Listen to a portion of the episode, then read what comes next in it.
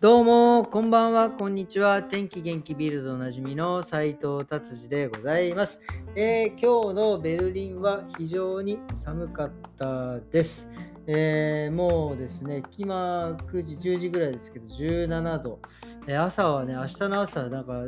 11度ぐらいまで下がるみたいでね、ちょっと朝はもうちょっとマフラーとか必要なのかななんていう感じでございます。はい、それでは早速ビルド気になる記事いってみたいと思います。えー、これはですね、非常にこれ気になりますね。とうとうですね、え支払いがですね、まあ今、あの、えー、何でしたっけ、タッチレスっていうか、カード、えー、銀行のカードだったりとか、クレジットカードをこう機械にピッと当てたり、まあ、あとは携帯とかでね、ピッてこう支払いとかができるんですが、今度ね、あ今あの iWatch、なんで Apple Watch か。Apple Watch なんかでもピッてやれるんですが、最近ですね、指輪、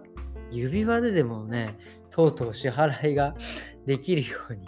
なってしまったみたいですね。これすごいですね、これ。まあこれいいんですけど、これ指輪盗まれたり、まあ同じか、カードも盗まれたりとか、えー、なんかそういうの同じなんですかね。まあでもすごいですよね。もうとうとうそういう指輪でですね、あの支払いができる。ただね、これ、本当に指輪なくしたりとかですね、もうなんかその支払いのなんか、かね、機械を持ちながら歩いてる人なんていないと思いますけど、そういうのでね、なんかこう、ピッて悪用されたりとかしたらですね、これちょっと危険なんじゃないかなっていうふうに、えー、ちょっと思います。まあでもね、こうやってどんどんいろんなものがね、どんどん画期的に、え出てきてるのはね、すごい、すごいなっていうふうに、え思いました。まあ僕はまだね、ちょっとあの、携帯まではやるけど、まあそこまではね、ちょっとまあ、えー、考えておりませんということです。はい、じゃあ次はですね、えー、この時期ですね、毎年ずっとあの、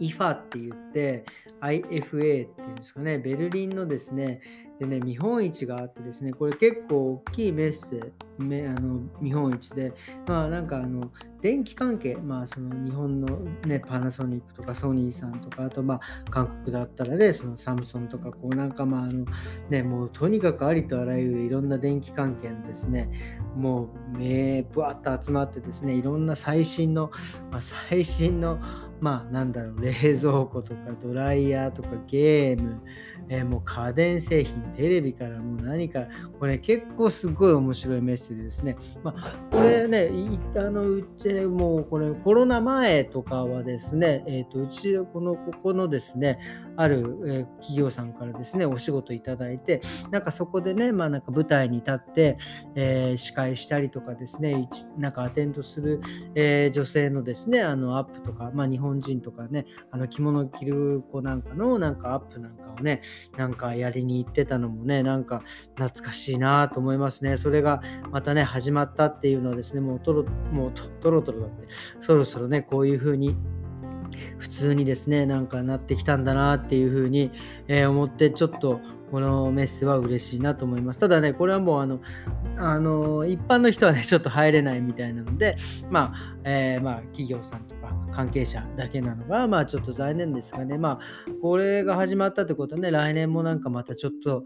今度はね、一般の人にも公開するようになるんじゃないかなと思って、ちょっと楽しみでございます。で、まあ、メッセ関係の記事から次はですね、えー、デュッセルドルフでですね、あの、まあ、車のメッセというか、どっちかっていうと、四輪駆動とか、あとあのキャンピングカーとかのですね、えー、メッセがやっぱりあってですね、その今キャンピングカーとか、やっぱり今もそのコロナになってから、えー、ね、旅行できない人たちが結構みんなキャンピングカーなんかを買ってですね、なんかこう軽いキャンピングブームになってるんですが、このスペースって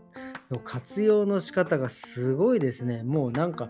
本当にあの部屋みたいになるし、もうあのあのトランスフォーマーってあのね、漫画、車がなんかロボットになるような感じのあるじゃないですか。あんな感じですね。車がなんかカンカンカンって変形してですね、結構広い感じで、え車の中活用してですね、なんか普通にダイニングルームみたいな感じで、で、テレビはついてるわ、なんか寝転べるわ、キッチンはあるわ、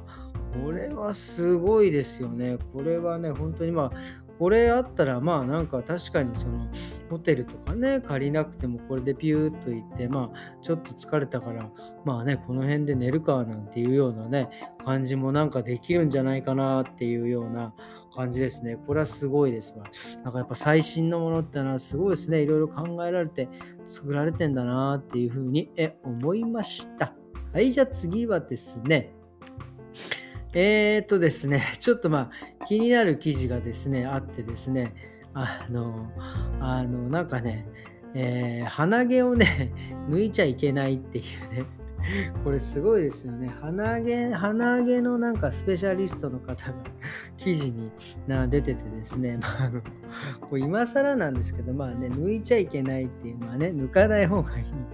まあ、抜くとですね、まあ、僕も、あの、あれなんですけど、たまにね、抜いたりとかしてるんですけど、これ抜くとね、何がいけないかって、本当当たり前なんですけど、まあ、鼻ってやっぱりそのいろんなね、あの、汚いものが体内に入ってこないようにフィルターの役目になってるんですけど、まずそれが、まあ、なくなる、プラス、それを抜くとですね、やっぱり毛根って髪も一緒ですけど、やっぱり抜い、自力で抜いたところっていうのはですね、やっぱこう、ちょっと炎症を起こすんですよね。で、そこに、まあ、だからそのね、あの、アレルギー物質が入ったりとか、まあ、ちょっとウイルスなんかが入ったらですね、そこから繁殖していくっていう、まあ、そりゃそうだよなっていうのが載ってます。なので 鼻毛ハサミとか鼻毛カッターを使ってですね、えー、安全で、えー、痛みがなく使いやすく 鼻毛を切ってくださいっていうね、あって、これ本当に面白い。だから脱毛、レーザー、ワックスはしない方がいいっていう、もうすごいですね。これは面白い。うん、なかなかでもね、やっぱりこれね、やっぱちょっと1本とかでもね、鼻毛って出てるとちょっと痛いし、もうだんだんやっぱりその僕もね、年取ってくるとですね、ホルモンバランスがね、いろいろ崩れてくるんでですね、あの、思いもよらないところから毛が生えたりとかですね、なんかそういうことがあるんでね、ちょっとこれはね、あの、あの、あの、なんですか、あの、ちょっと興味深く読まさせていただきました。ということで、今日はビルド、こんな感じで終わりたいと思います。えっ、とですね、今日はですね、えっ、ー、と、久々にですね、カキラをやってまいりました。えーえ、夜ね、カキラやったんですけど、まあ、この間もちょっと言った通り、ちょっとね、右肩がね、ちょっとおかしいんで、まあ、まさかの四十肩じゃないよなって思ったんですけど、ちょっとね、まあ、カキラををちょっとその四十肩用のね、メニューをちょっと入れてもらったら、めちゃくちゃ楽になって、これ多分まあ間違いなく、あの、あれだったんでしょうね。あの、四十肩だったんでしょうね。なのでね、これはもうちょっとね、早めに認めてですね、ちょっとこう大事に、えー、していきたいなと思います。それでね、やっぱりこう四十肩って、その肩だけではなく、やっぱりこの肩甲骨から、えー、背骨、その仙骨っていうんですか、その、えーえー、なんていうんですか？ね、仙骨ってその背骨の一番付け根のところ、お尻の下にある筋、あえっ、ー、と、なんていうんですか、これは骨。もね、やっぱこれ整えることでですね、なんかすごいやっぱ楽になって、今日ね、非常に右肩がね、もうぜ、まあ、いつも絶好調なんですけど、まあちょっとさらに絶好調になって、ちょっと、えー、いい感じになっております。なのでですね、これ皆さんぜひ、ね、ベルリンにいる方はですね、機会があったらちょっとカキラ、えー、やってみてください。ということで、今日はこんな感じで終わりにしたいと思います。えー、それではですね、今日もありがとうございました。また明日。さようなら。